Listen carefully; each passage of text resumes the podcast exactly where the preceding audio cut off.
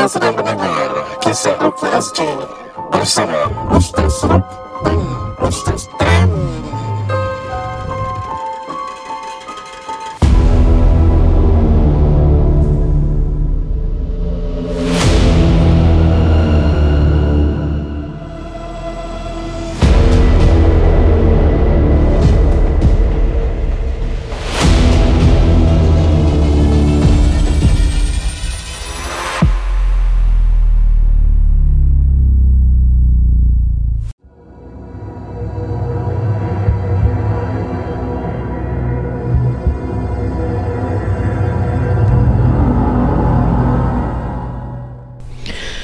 Assalamualaikum warahmatullahi wabarakatuh Bersama saya Ruknuddin Zainur Dalam rancangan Kisah Rukia SG. Episod kali ini ditaja oleh Niza Niza Bejin Hartanah anda Jika anda ada persoalan mengenai rumah Jangan lupa kontak mereka ya Semangat tiba-tiba Kenapa? Okey, episod kali ini ada cerita daripada pengirim yang sama. Agak seram juga cerita dia dan uh, kita dah beri warning ada kisah seram. Mhm. Dan sebelum kita mulakan dengan perkongsian kisah, okey. Ada orang forward kita satu video ni. Uh, ni credits given to Mothership on Instagram eh. Uh, Ya, ya. kita Instagram ni daripada Mothership. Again we don't claim ini adalah kita punya content tapi kita hanya review content mereka. Uh, saya kasih dengar dulu bunyi dia dulu boleh? Saya rasa Mothership pun dapat daripada orang lain Uh, maybe lah Anyway, maybe. betul-betul. eh? Okay since kita dah Kita tengok Anyway. from Mothership Jadi kita Yeah. dengarkan Saya bermulakan Let's go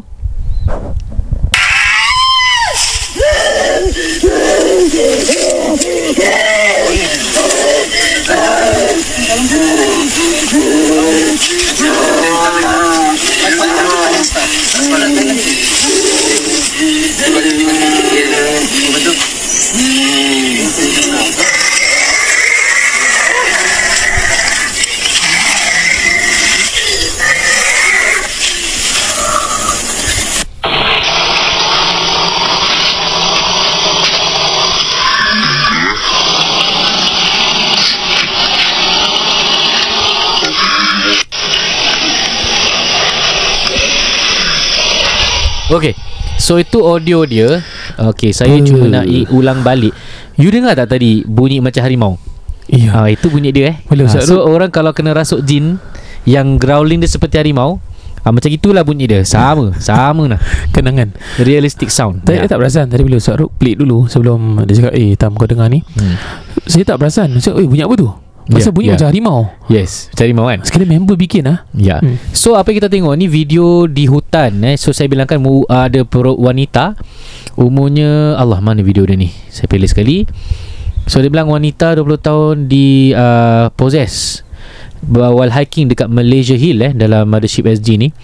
Kemudian dia bilang uh, a 20 year old woman was rescued from Bukit Jugera Trail di Banting Malaysia pada September 3 2023.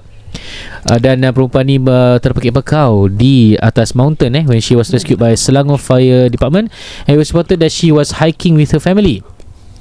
So bila tengah hiking tu tiba-tiba seperti keadaan dirasuk where she was believed to have been disturbed by supernatural beings. Ah suara dia tu tadi you guys ni dengar lah eh and uh, somehow she got possessed lah. So agak menyeramkan bila suara ni macam ni.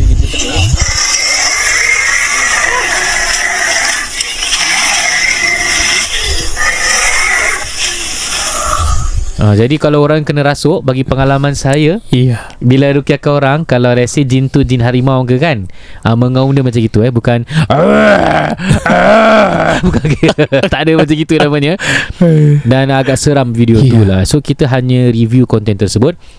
Jadi mungkin kita boleh berbual eh kalau kita pergi hiking ke apa amalan-amalan sunnah kita boleh buat ustaz eh. Iya iya. Uh, antaranya berkalkan diri mesti bacakan uh, tiga kul sekurang-kurangnya Mhm. Kemudian dah baca nanti kalau rasa dalam dah masuk kan rasa macam hilang gitu kan jangan lupa azan eh. Tak tahu apa- kenapa dan apa yang menyebabkan terjadinya rasukan jin seperti itu.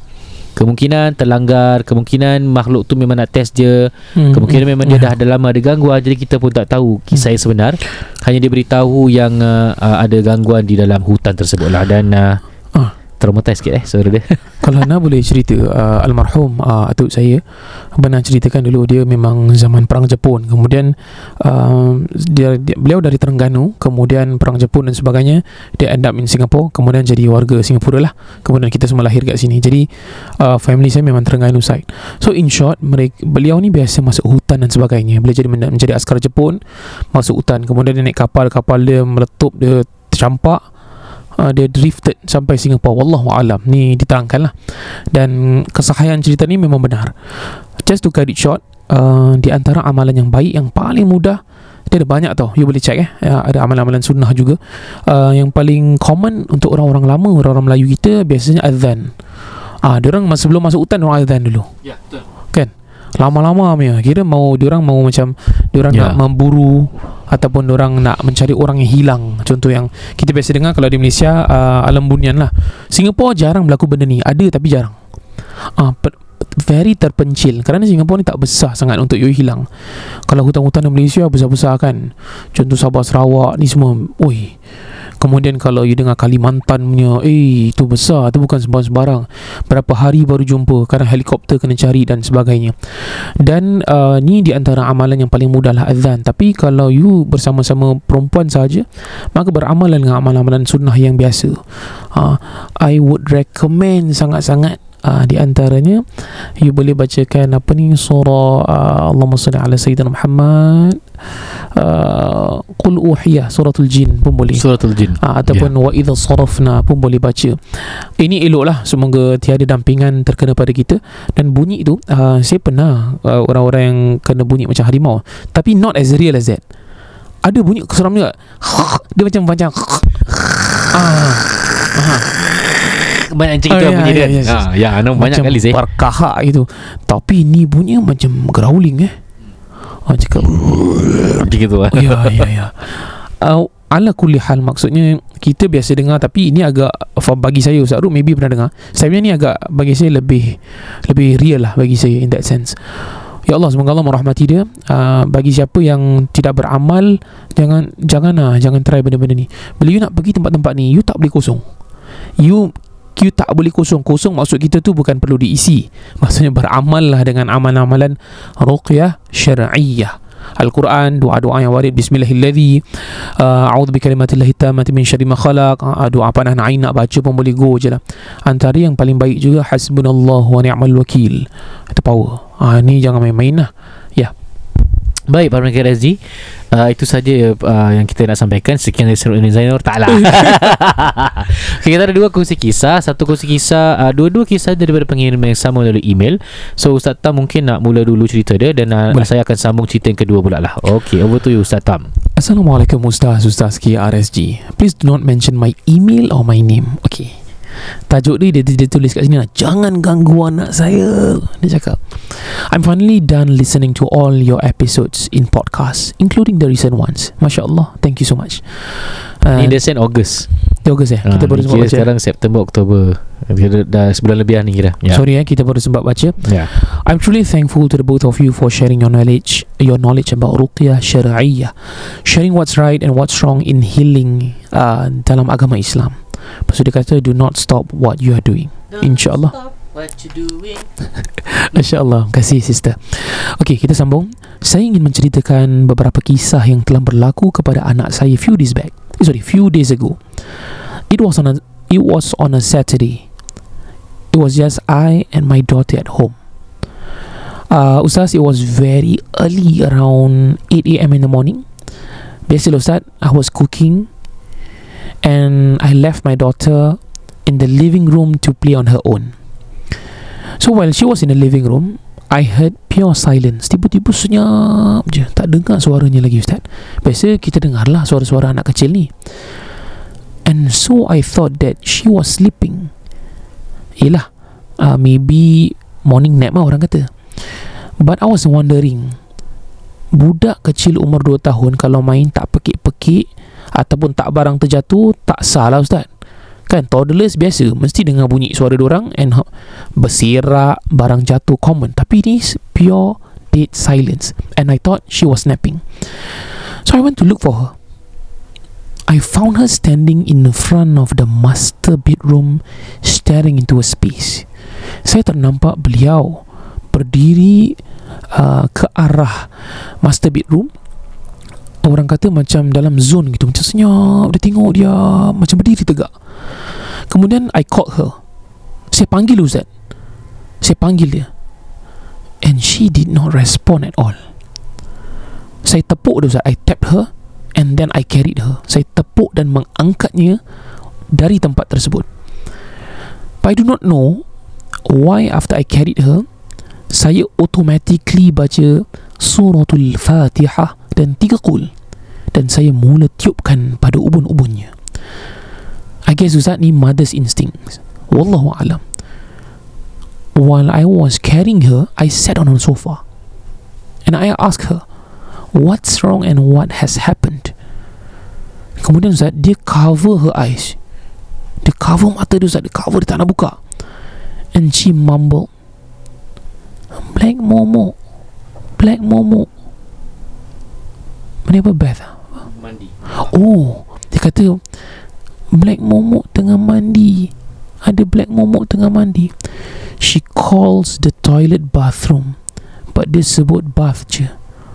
Maksud dia Ustaz Di tandas tu Di tandas master bedroom Dia nampak Ada lembaga hitam yang dia panggil Momo sedang Mandi Bermandi-mandian. When she mentioned it Saya terus ada goosebumps Ustaz. Dari Hujung kepala hingga hujung kaki saya. That night itself She cries in her sleep. Dan dia katakan Tak nak Mami Tak nak mami Mami Tak nak I do not know what else I can do Other than buka surah-surah Pada keseluruhan malam tersebut.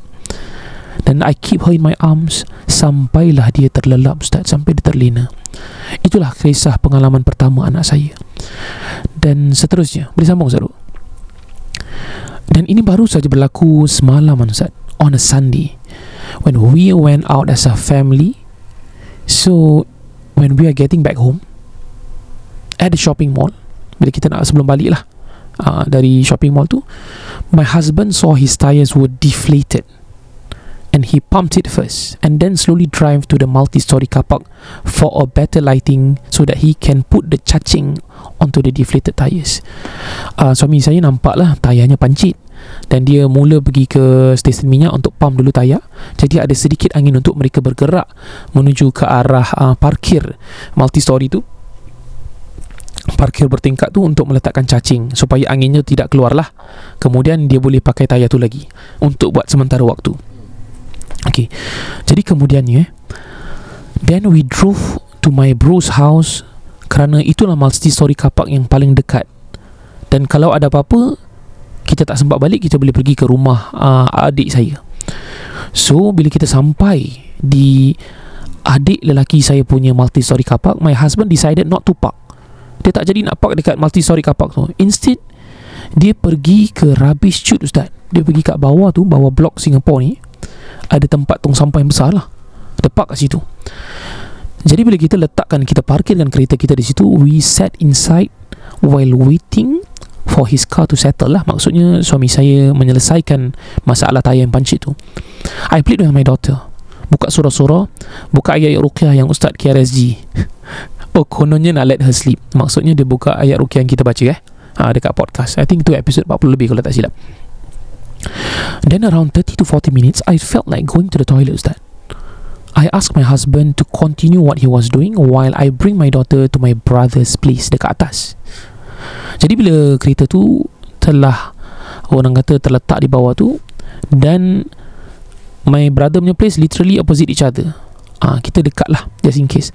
While walking over to the block with my daughter, we walk under the haunted tree.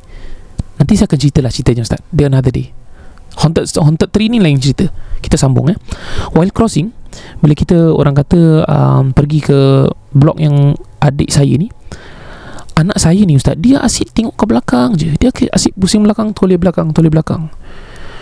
Dia melihat ke arah uh, orang kata pokok haunted tersebut. And I thought she was looking at her dad. The thing is dia tengok lagi ustaz. Tak habis-habis dia tengok belakang kemudian dia menutupi mulutnya she covers her mouth Then she covers her eyes and ears. She taps onto her chest. Dia kata saying, takut, takut. Then in the lift, I ask her again, why? Apa ni? What happened? Sayang, what happened? She said, black momo. Dia kata black momo eyes. Bila dia cakap begitu, meremang Ustaz bulu rumah saya. Time tu dah pukul 10 lebih. Dan hanya kami berdua saja kerana kita tengah cross lah.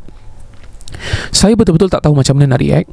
I just stayed calm and ajak her to recite some surah together. Entahlah Ustaz. Saya cuma tahu macam mana nak describe the feeling. Nak kata takut, tak sangat. Nak kata berani, tidak juga. And my concern is, my daughter starts to see things as of now. What are the best things to do as as parents so that anak-anak kecil ini tidak nampak mereka Ustaz? Seriously, kalaulah makhluk ini ingin mengganggu, kalau dia nak ganggu saya, saya redha lah. Tapi jangan ganggu anak saya. Okey, dia ada next story tapi nanti eh. Nah ni next story ni ada sambung Okey, nanti Zaruk sambung. Pasal pokok tu Okey. ah, okay. Kita review cerita first ya. Uh, pertama sekali uh, kita pernah terangkan ini amalan orang soleh. Ayat 1 sampai 9 surah uh, Yasin. Baca sampai ayat waja'alna min baini aydihim sadda wa min khalfihim sadda fa'aghshaynahum fahum la yubsirun Sadaqallahu azim. Boleh dibacakan? First sampai 9 ayat 9 boleh berulang. Ataupun uh, di antara sunnah you boleh cek mafhumnya dalam hadis. You boleh bacakan tiga kul selepas bacaan tiga kul tiupkan di telapak tangan kita. Sapukan keseluruhan badan anak kita dari hujung ke hujung. Uh, kemudian kalau mampulah kalau you rasa dia akan terbangun maka tiupkan di ubun-ubun. Cuma amalan sunnah ni dia nampak simple. Cuma kadang-kadang kita terlepas pandang sila amalkan. Semoga ianya berkesan. Kalau tidak berkesan bukan sunnah tak berkesan Allah kata belum masanya lagi. Tetapi kita masih kena yakin dengan amalan tu. Boleh? Uh, selain daripada tu Make sure you azankan rumah You check tengok-tengok anak you You kena pantau. Jangan sampai dia teenager Dah masih nampak eh.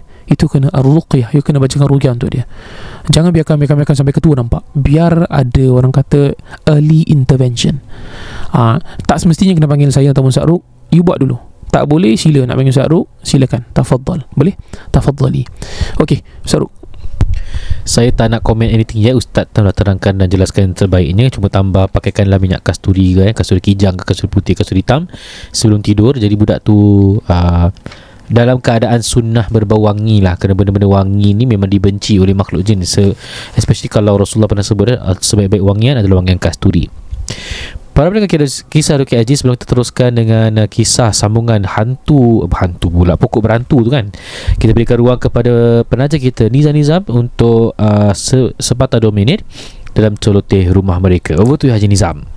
Rumah bukan sekadar tempat berteduh atau untuk dinikmati. Bilakah kali terakhir anda meneliti pinjaman rumah anda? Dapatkan nasihat berkesan dari Nizam Nizam. Mahukan sebuah rumah tanpa pinjaman atau inginkan pinjaman rendah? Dapatkan nasihat berkesan dari Nizam Nizam. Tidak semua rumah sesuai sebagai pelaburan. Jadikanlah rumah sebagai satu pelan simpanan. Manfaatkanlah sepenuhnya dana CPF anda. Dapatkan nasihat berkesan dari Nizam Nizam. Telefon 9670 4504 sekarang.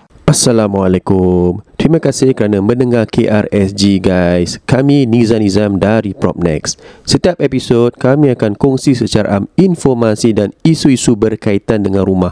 Baiklah, episod kali ini menyentuh tentang apa ke benda tu retirement sum.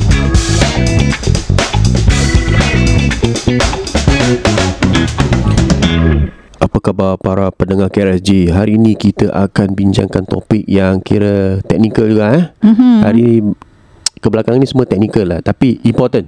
Penting sangat-sangat kita faham whether you dah retire ke belum ke akan akan retire ke ini very very important. So retirement sum sebenarnya Niza apa tu retirement Ya, sum? pasal kita pun ada pendengar-pendengar yang muda-muda kan. So kita kak, you asyik cakap retirement sum je. Kita kan muda. Kalau nak cakap kan? RA pun tak tahu. Ah, RA tu apa kak? Okay, so apakah kegunaan CPF retirement sum ni?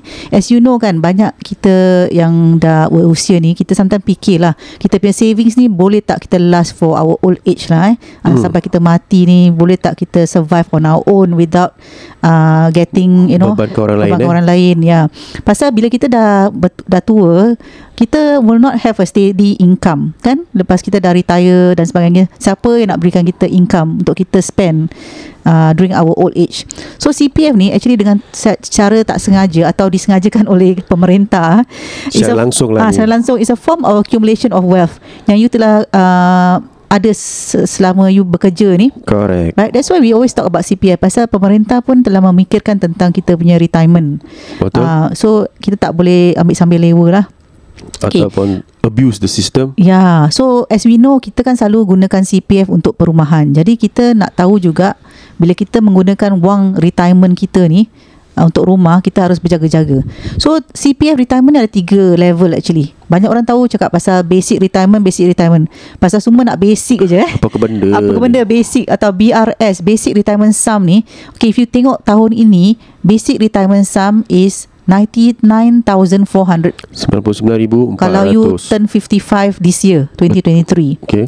Okay so kalau anda telah ada Basic Retirement Sum Anda 55 today You have 99,400 in your retirement account. RA Nan- Nanti you boleh retire And get a monthly payout of uh, $970 per month. Okay at 65 Ya, yeah, 65. Hmm. So kalau you tengok ni $970 per month, adakah ia mencukupi untuk membiaya you punya spending tanpa bekerja and then you get this per month untuk spend lah.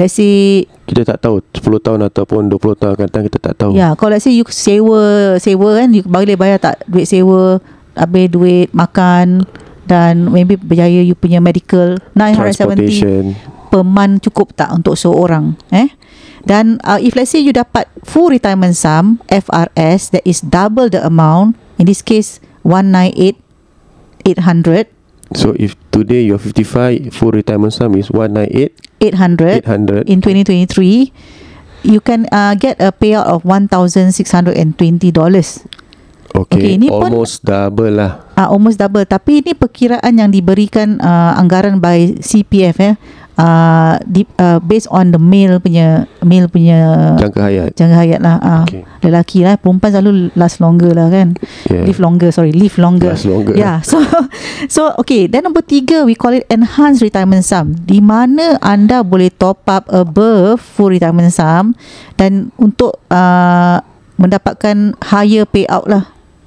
Correct. Ini yang untuk mereka yang mungkin uh, bergaji tinggi Ya, Ada stability ya, Kerja government agaknya ya. uh, Jadi dia punya RA With Maaf SA cakap dia special account Special dia. ah. Kau-kau lah eh. Hmm, kau-kau. Ah. So and then dia pun OA pun banyak dan bila dia 55 semua dah masuk ke retirement sum sometime above atau double dia full retirement sum. Correct So could be 298 These are the eh. people that are in good state Yeah. Cuma nak tahu perancangan juga Yes, Ah. tak semestinya bagus eh.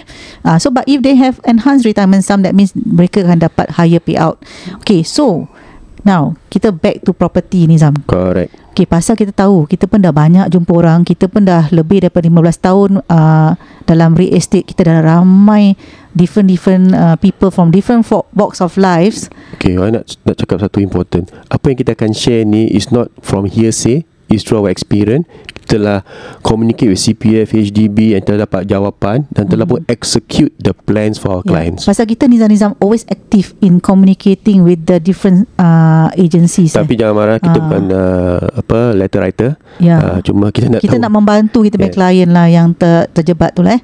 So Terjebat. usually uh, yang ter, ter involved in this thing. Tertuah. Aha. So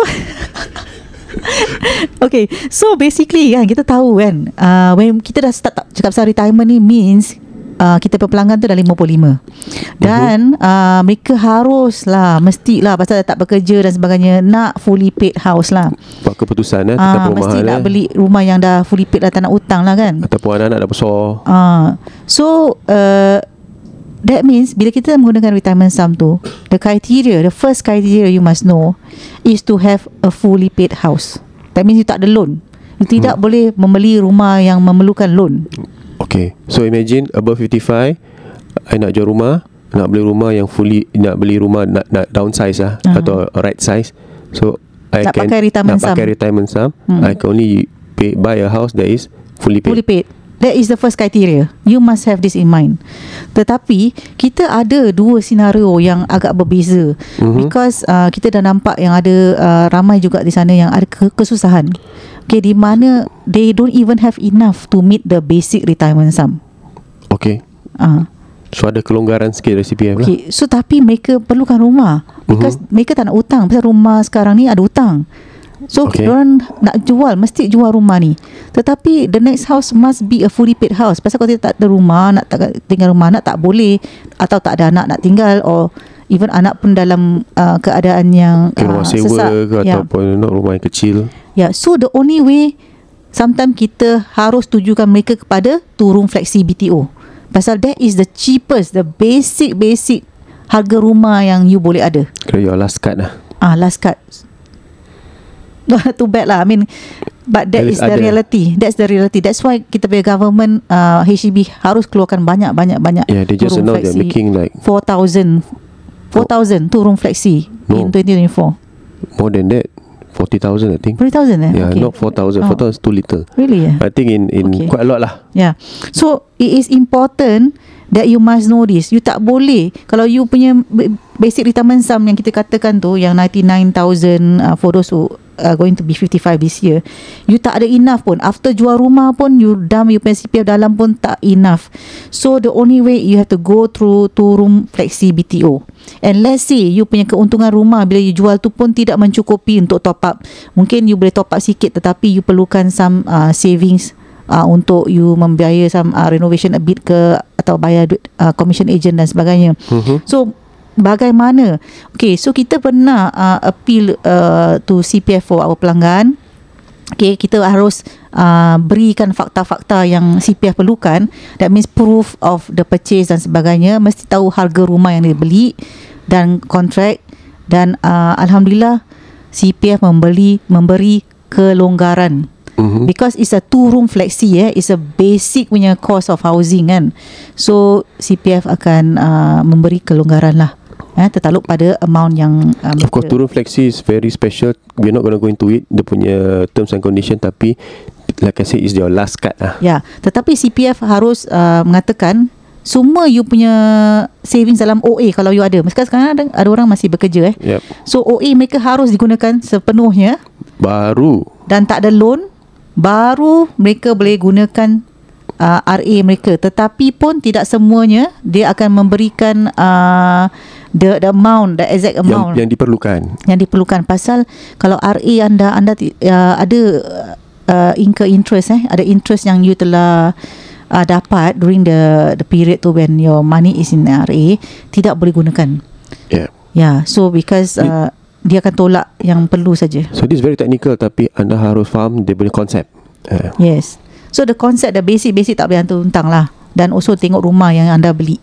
So that is Tak. also thing. Cakap Cakap dia break Tak boleh upgrade lah Ah, ya ya ya cakap pasal tu. Okay, maybe in the next podcast. Because Yeah. kita ada senario di mana kita ada orang yang retire tapi nak upgrade pula. uh, Pun ada uh, special kan. Ikut kemampuan Ah, ikut kemampuan. Okay. So kita ada satu lagi senario yang super super special. Ini super special lah Because kita mesti ada yang challenging lah eh yeah. Okay. This very challenging Yeah Silakan Yeah. Okay, di mana kita ada uh, kaum keluarga ni, I mean, orang very big family lah. Tetapi mereka daripada turun BTO flexi mereka, mereka harus upgrade. Pasal mereka ada ramai uh, apa? Uh, tak family members lah. Five eh Ah, five kids Five and then girls lah. ah girls pula tu Yeah. kan dan, dan membesar. So mereka harus uh, Dah upgrade. dewasa, yang dewasa ya. kan. They have to upgrade to a bigger house pasal they need more rooms. Okay, tetapi their parents are in the retirement age. Mhm. Okay, anak masih bersekolah. Let's say baru masuk U dan sebagainya. Ada masuk satu poli. bekerja. Satu saja yang ba- baru, baru pun start bekerja. So there is no accumulation of CPF for this uh, daughter of theirs. So they have no choice to upgrade. Tetapi upgrade mereka memerlukan mereka ambil loan. Mhm. So the question here is, can they get the daughter to be one of the owners? That means tiga owner, mak bapak dan anak yang baru bekerja tu to buy a bigger house for the whole family pasal mereka ada anak beranak yang banyak dan still take a loan pasal tak cukup. Correct tetapi mereka masih nak gunakan CPF mereka from the retirement sum. Okay, ni ni very critical lah pasal no choice lah. Diorang mesti beli rumah yang besar. Okay, so kita uh, tu, uh, Sarankan sarankan kita tulis pada CPF dan mengatakan tentang senario mereka yang unik ni dan uh, kita mengatakan yang semua loan akan dibayar oleh anaknya yang satu orang ni. uh-huh. Uh, parents cuma support on the down payment using retirement sum.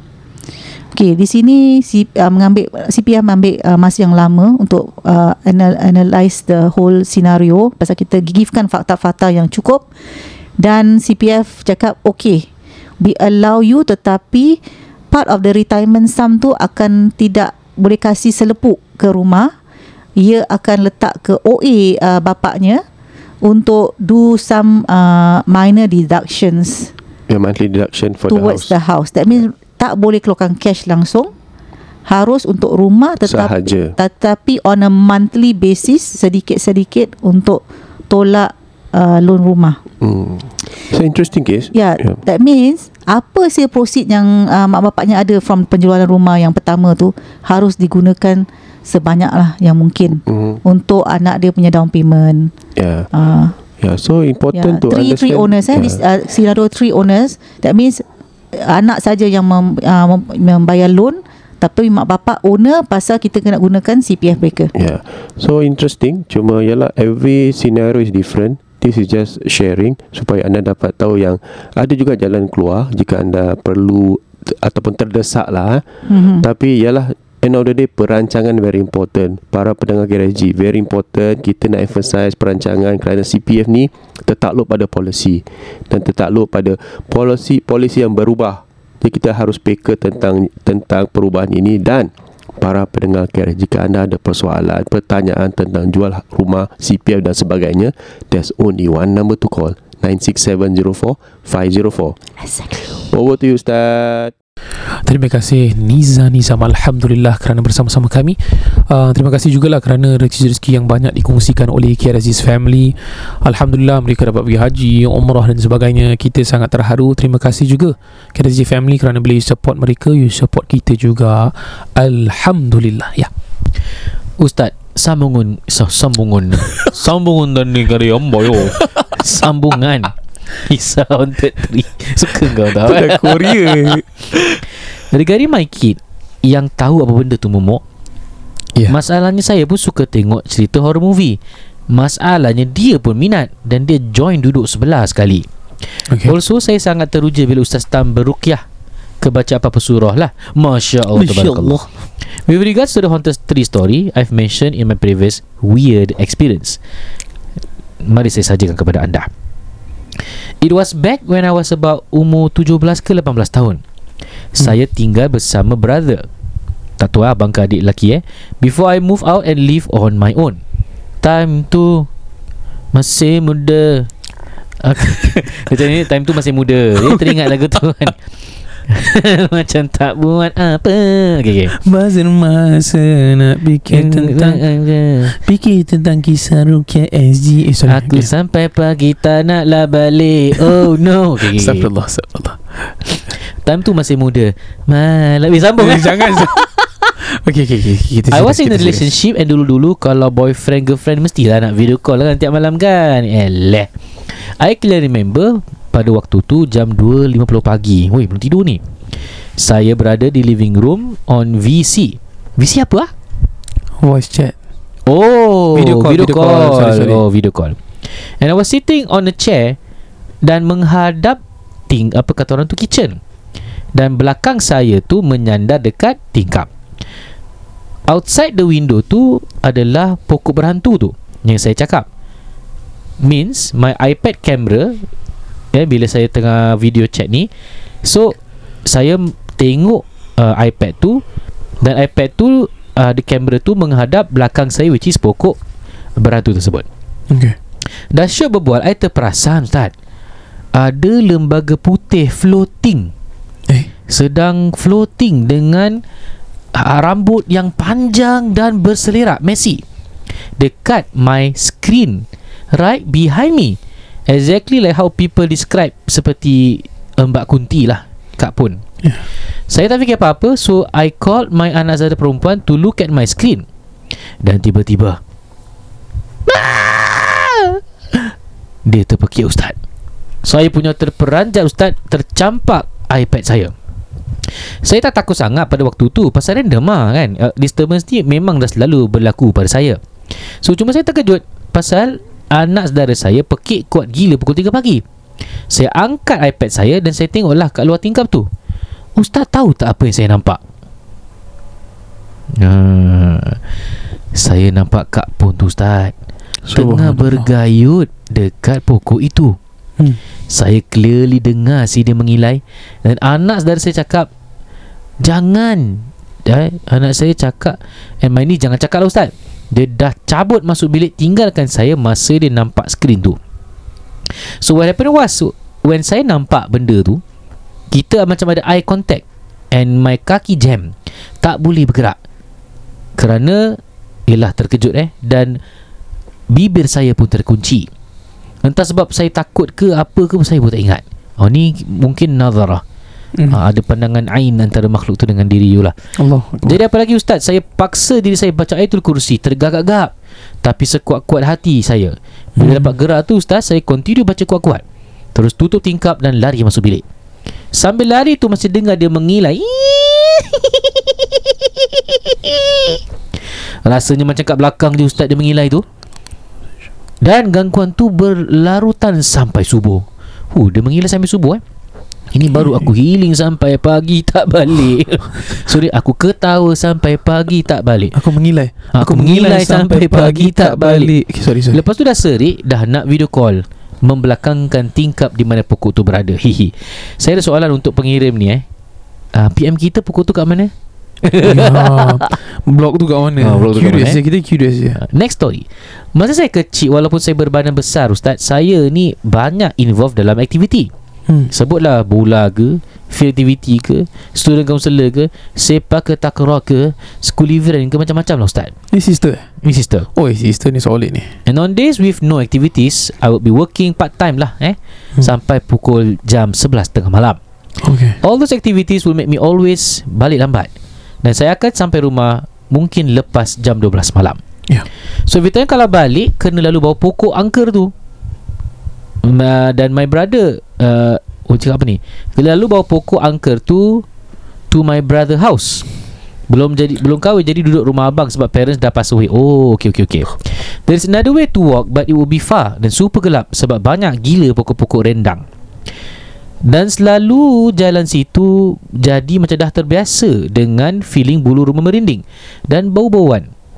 Tapi se- sekali pun tak pernah ada penampakan. For invasion this happened after the kakak floating on screen event. Eh? So one night saya balik rumah From jauh saya nampak ada group of people berdiri Near kereta mereka Which was parked sebelah Tapi jauh sikit from pokok tersebut The group people tengah borak-borak dan isap rokok Jauh sikit dari tempat mereka park kereta Means diorang ni sedang berdiri di antara pokok dan kereta mereka Dan mata saya perasan di pokok situ ada orang berdiri Not smoking, not talking. Just berdiri tegak. But kepala tunduk tengok bawah. I ingat dia tak join lah kawan-kawan dia berbual. So I buat bodoh je lah. Dah berjalan Dah nak dekat pokok tu I terperasan lagi. Orang yang sama. But I can't seem to see Muka dia ustaz Pasal gelap. Dan otak saya fikir Mungkin dia Facing the other way Sebab dari tadi Tak nampak muka. Dah jalan pas the pokok. Kono nak tengok lah Orang berbual tu ke tak eh With dengan kawan-kawan Saya toleh ke belakang.